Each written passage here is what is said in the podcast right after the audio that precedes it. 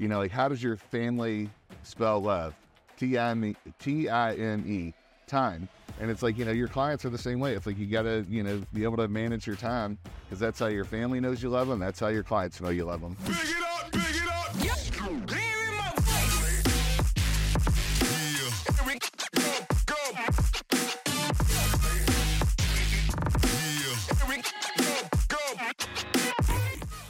Welcome to Let's Talk Real with Mel. We're here with Jason Farabee in the Ville, Louisville, from Louisville, Louisville, Kentucky. Kentucky. Right, And we're here in New York City at the Inman Conference.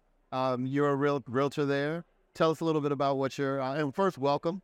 Thank you, thank you.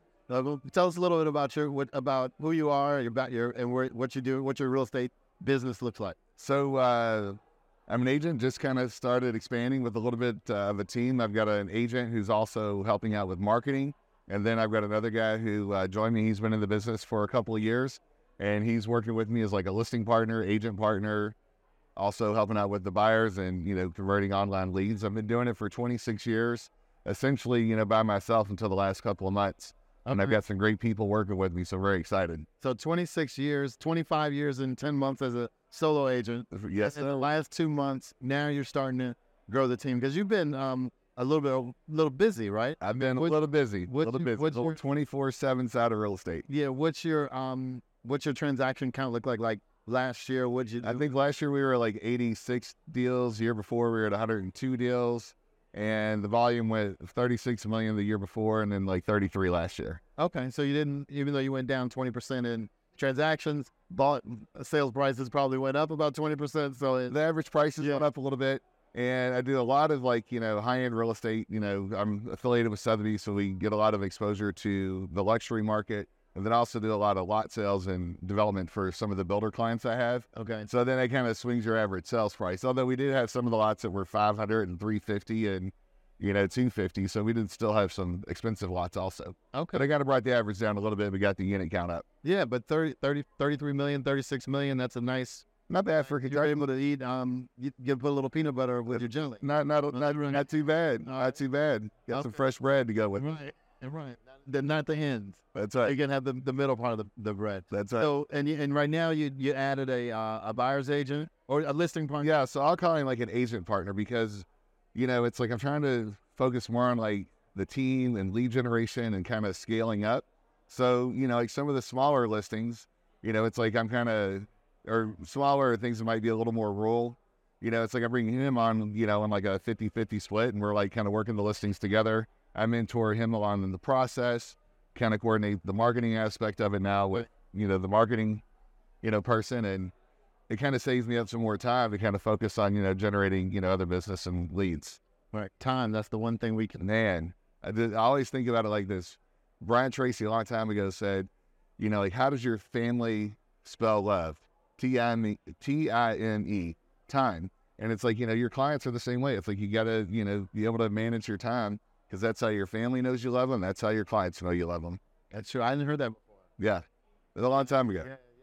So 26 years in real estate. What made you decide to get? I mean, what what what made you decide to get in this crazy business? Oh my gosh. So my career path was a little different than most. So uh, when I graduated college, I went to work for uh, Edward Jones, which is a finance company. The college I went to, Wabash College, a small school in Indiana. The head of Edward Jones was a graduate of that school, and he was the chairman of the company and a member of the New York Stock Exchange, et cetera. So they had a recruiting program that kind of came out of there. So started out at Edward Jones and switched to A.G. Edwards. I was uh, based in the finance field, trying to tell people how to advise their money. And of course, you know, at 23, 24 years old, when you don't have any, it's a little hard to get people to kind of, you. know, come around to it. So my mom at the time, she was coaching with Mike Ferry. She was one of Mike's first 12 one-on-one coaches. And Mike looked at her business and said, you got to quit selling in Southern Indiana. You've got to go to the Kentucky side and expand your business to get the average price point up. So then she started to do that. That was in 95 when she kind of got dual license in both states. And then in 97, she took me out to a superstar retreat. I got to meet the agents and kind of see young professionals and professionals in real estate where my impression for whatever reason of realtors was like old ladies with big hats and Cadillacs. I don't know why, but that was my impression. So, you know, I got to go out to uh, Palm Desert, you know, get to meet a lot of people that really treated real estate as a profession. And then I thought about it's okay, here's my mom successful. I can help her scale and grow her business. And then at the same time, you know, at 24 years old, I'm going to know a lot more people that are going to buy, you know, at the time, you know, 100, 150,000 dollar house, and they're going to have 100,000 dollars, you know, in an annuity to roll over where you'd make about the same commission. So I thought it was a lot more opportunity for me. Okay. And then, you know, three years later, mom relocates to the Hamptons. You know, she takes her average sales price from 125 to two and a half million. So that was a big change for her. But uh, you know, I was already in the business. I was doing well, and I enjoyed it, and kind of continued on from there. So you kind of like had a family business, but took a roundabout and kind of Yeah, came back in the fold. yeah. Kind of started out in the family, and then uh, when she re- relocated, I just kind of stuck with it. So you've been through multiple cycles Yes, of, of this at, at 20 at 26 years of the business, kept coming in 95. Um, not just one kind of adjustment, correct. but um, I guess that'd be two or two. I mean, really, really, we're really. I'd kind of say like we had the the the one major swing that took kind of took place from you know 2007 into eight when we kind of hit our peak. You know, into 2011 and 2012 where it started to turn and come the other direction. So really, I feel like it was like one major cycle, and you know, a lot of the newer agents right now, I feel like they're kind of looking at the market right now and they're like, oh my gosh, like you know, it's not like transaction, transaction, transactions like it's been the last three years. For me, I'm like, oh, this feels like a normal winter Right. you know, when we kind of hit that cyclical market. There's a lot of phone calls, there's a lot of lead follow up, there's a lot of conversations about when the right properties are ready or when the timing is ready. And it's not that, you know, dramatic sense of urgency we've had the last three years, but it's still like the same conversations we always had. You know, we did two offers this week. You know, uh, Jack did another offer for us. So it's like, you know, we should still hit, you know, one to two transactions, you know, right now. And we kind of feel pretty optimistic about what's going to happen in the spring. So you so what what what I hear you saying is that you you get to do your job. I get to We do get- my job. Right. I get to do my like job. maybe last maybe two last last year maybe it was just we weren't getting to do our job as much. It was it was happening really fast. Yeah, if you want to say that one of the key components of your job is the prospecting and lead follow up, then we definitely are going to need to do more of our job right now. Right. And that's a good lesson I think to to agents out there or any entrepreneurs out there that now is the time to work. Right. I mean, Yeah, you know, not now is the time to retreat. I think a lot of you you, you hear on the, if you if you pay attention to the, the the headlines, everyone's saying, "Oh, just go in a shell and hide and come out, and it'll all be better." But yeah, it started to feel that way like when we hit that, you know, start of the the pandemic, you know, there that uh, February March as it was starting to come out. Everybody was like a little uncertain, and then all of a sudden it was like the interest rates, and everybody's like looking at it like, if I'm going to be at home, I need something different. And so it was like a complete dramatic change.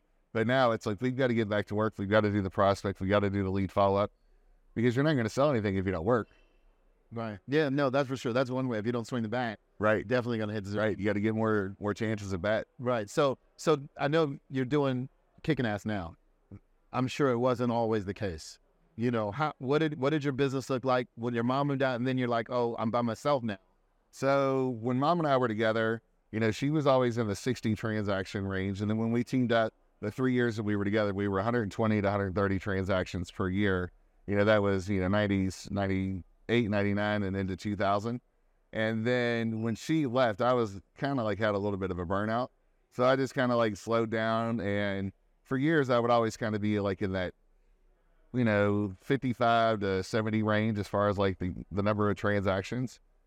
But the biggest difference was it's like, you know, I kind of started to get in a little bit into like the higher price points before we kind of hit that last recession. And, you know, the average sales pricing, you know, crept up into the 380 to 400 range. And then all of a sudden it's like, then when everything changed, well, you got to kind of change your, your model. So then there were a lot of opportunities in the investor area. So I started doing a lot of the HUD foreclosures. I wasn't a, one of the HUD listing agents, Okay. but you know, I had a lot of buyers that were still in good financial positions, and we went out and we got them properties, and we did flips, and we did rentals, and we did investments, and we got them in a lot of other avenues. And fortunately, like you know, I had two partners.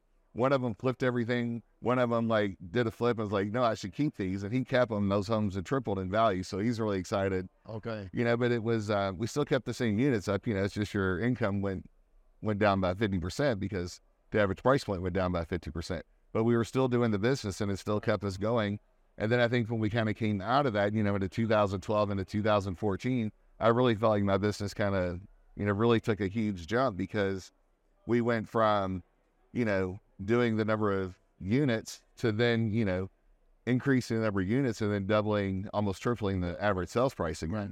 Yeah, that's what they say. The big, the best thing to change your change your environment is to literally change your environment. Yeah. So basically, going taking your same business that you're doing in location X and going to location Y. Yeah. If prices are double, you can sell half the house, Yeah. half the work, make the same money. It's almost kind of like, you know, when we kind of hit the last recession. It's like who moved my cheese? It was like, okay, my cheese was over here, you know, in the large single family homes, and then it moved over here to the rentals and the investments and the flips, and then it moved back over to the luxury homes. Uh, yeah. So let me ask you, with your your investor clients, since you've got a big portfolio, They're sitting on a lot of cash. I'm looking for some deals, you know, and hopefully we'll have a lot of opportunities, you know, come, do you do you know, as a near.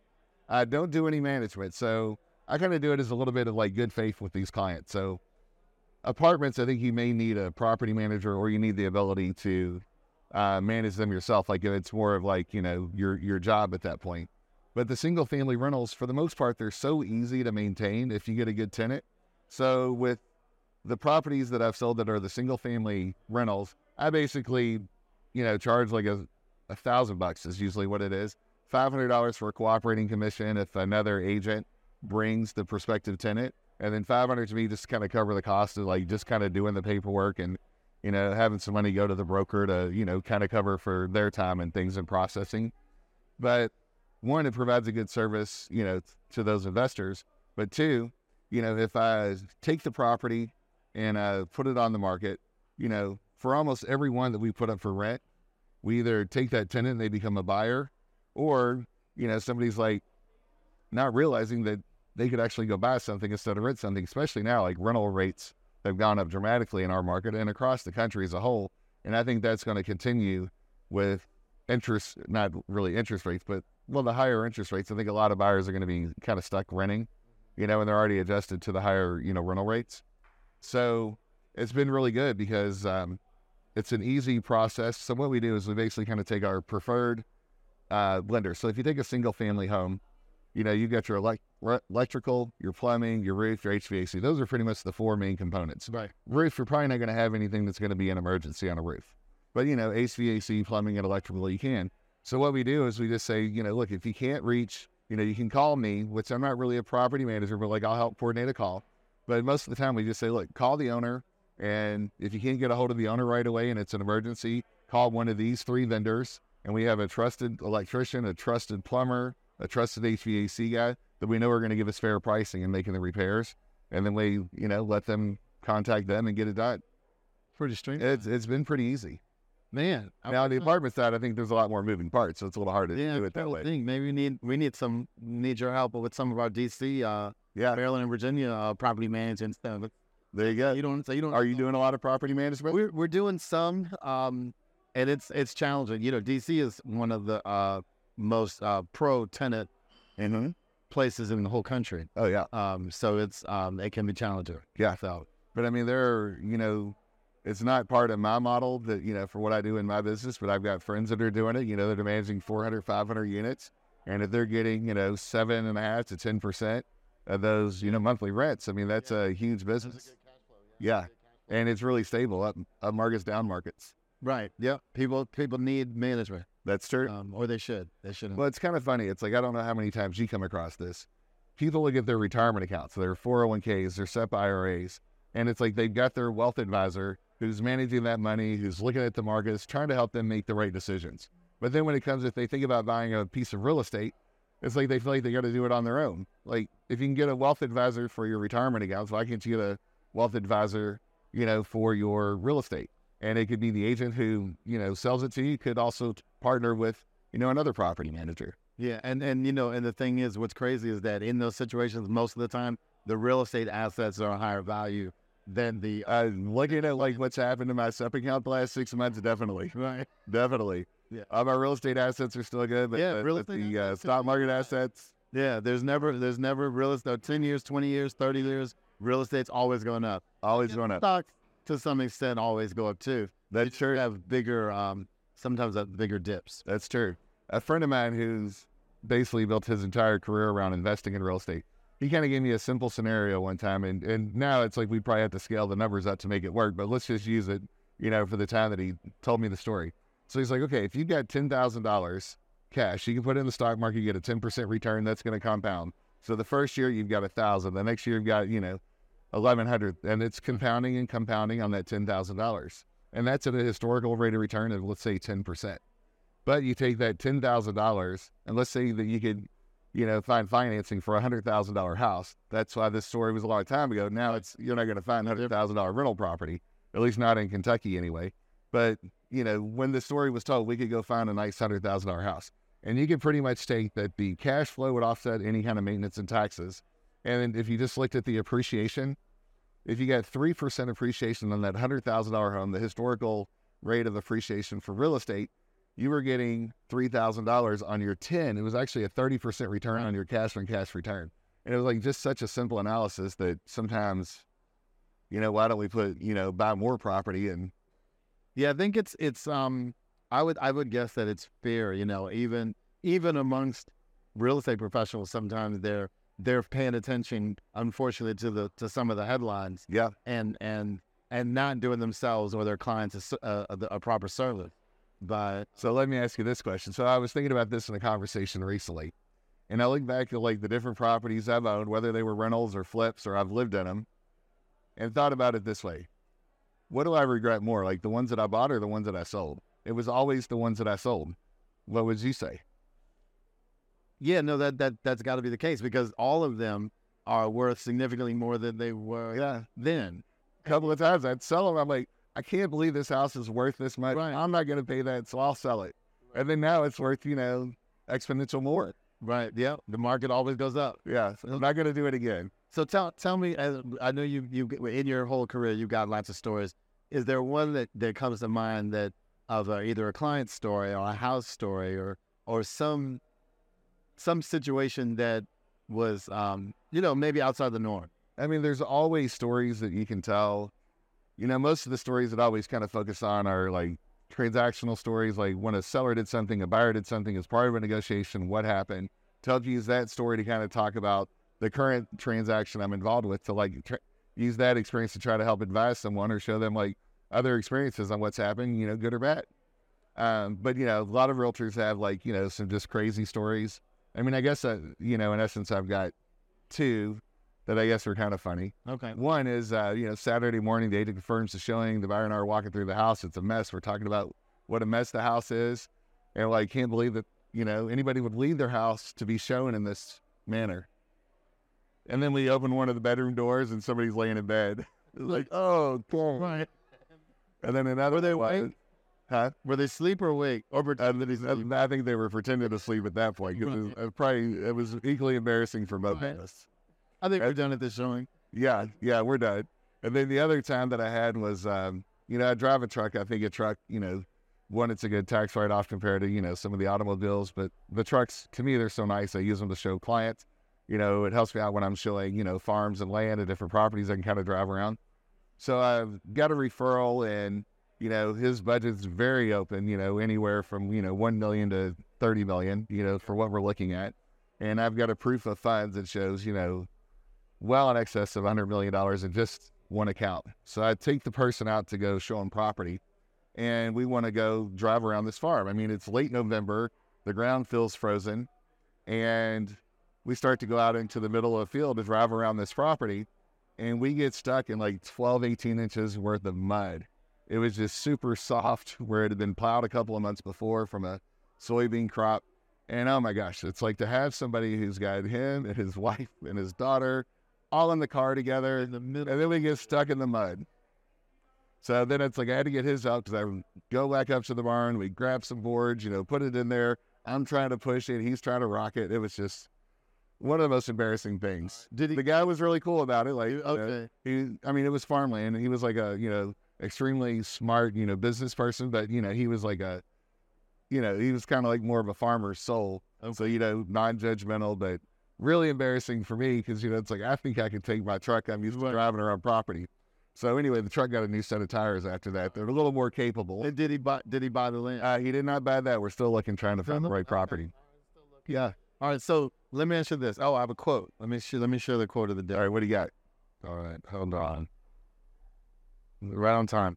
Real estate investing, even on a very small scale, remains a tried and true means of building an individual's cash flow and wealth.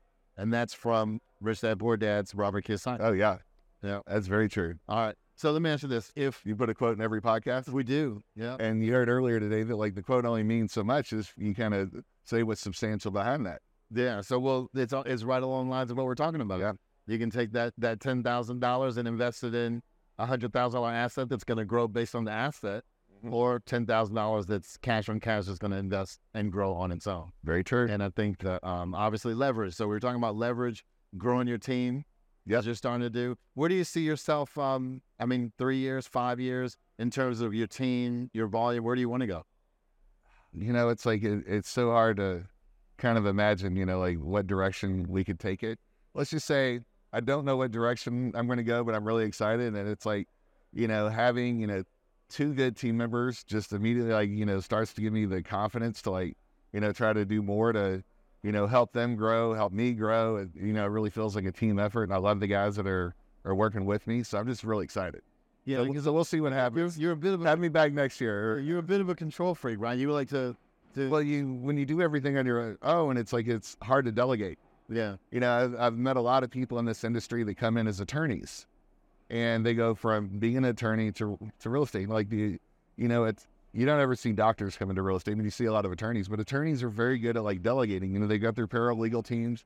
They focus on what they're supposed to do. They delegate, and it's like I think we can learn a lot as agents. You know, just to like let everybody be their specialty on their team. Like you don't have to wear every hat, and you know, take the time to get delegate so you can focus on you know what's best for us. Yeah. Well, what's best for our time. Right, and and best for the client Yeah. because w- sometimes I know you, we're not actually necessarily doing our clients a good service when we're trying to do everything. Oh yeah, You know, I know I've experienced that, and then realized, you know what, I should have let someone handle this because I'm not really serving. right.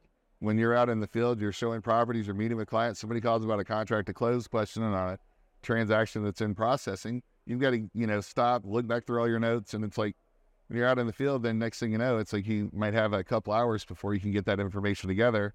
Whereas if you've got a team and everybody's got access to the files, you know, somebody can get in there, get that information, get it to them a lot quicker. Yep. So So yeah, no, so that that's a good observation, um, and a, and a good point. Yeah. What? Let me ask you, if I wanted to, if I was in Louisville okay, or knew some people in Louisville and Mhm. wanted to either maybe join your growing team yeah, that would be you. Come on, let's go. Come on down. Or say we want to we want to buy some farms, some land, Uh-huh. houses, lots. How will we reach you? What's the best way to reach you? Uh, jasonfarabee.com is my website, or jason at jasonfarabee.com, or 502 649 5181. Call me, shoot me a text, DM me on Instagram uh, at jasonfarabee.realtor. Okay, we got it. So that's the way to reach you. We appreciate it. Yeah, brother. I appreciate it.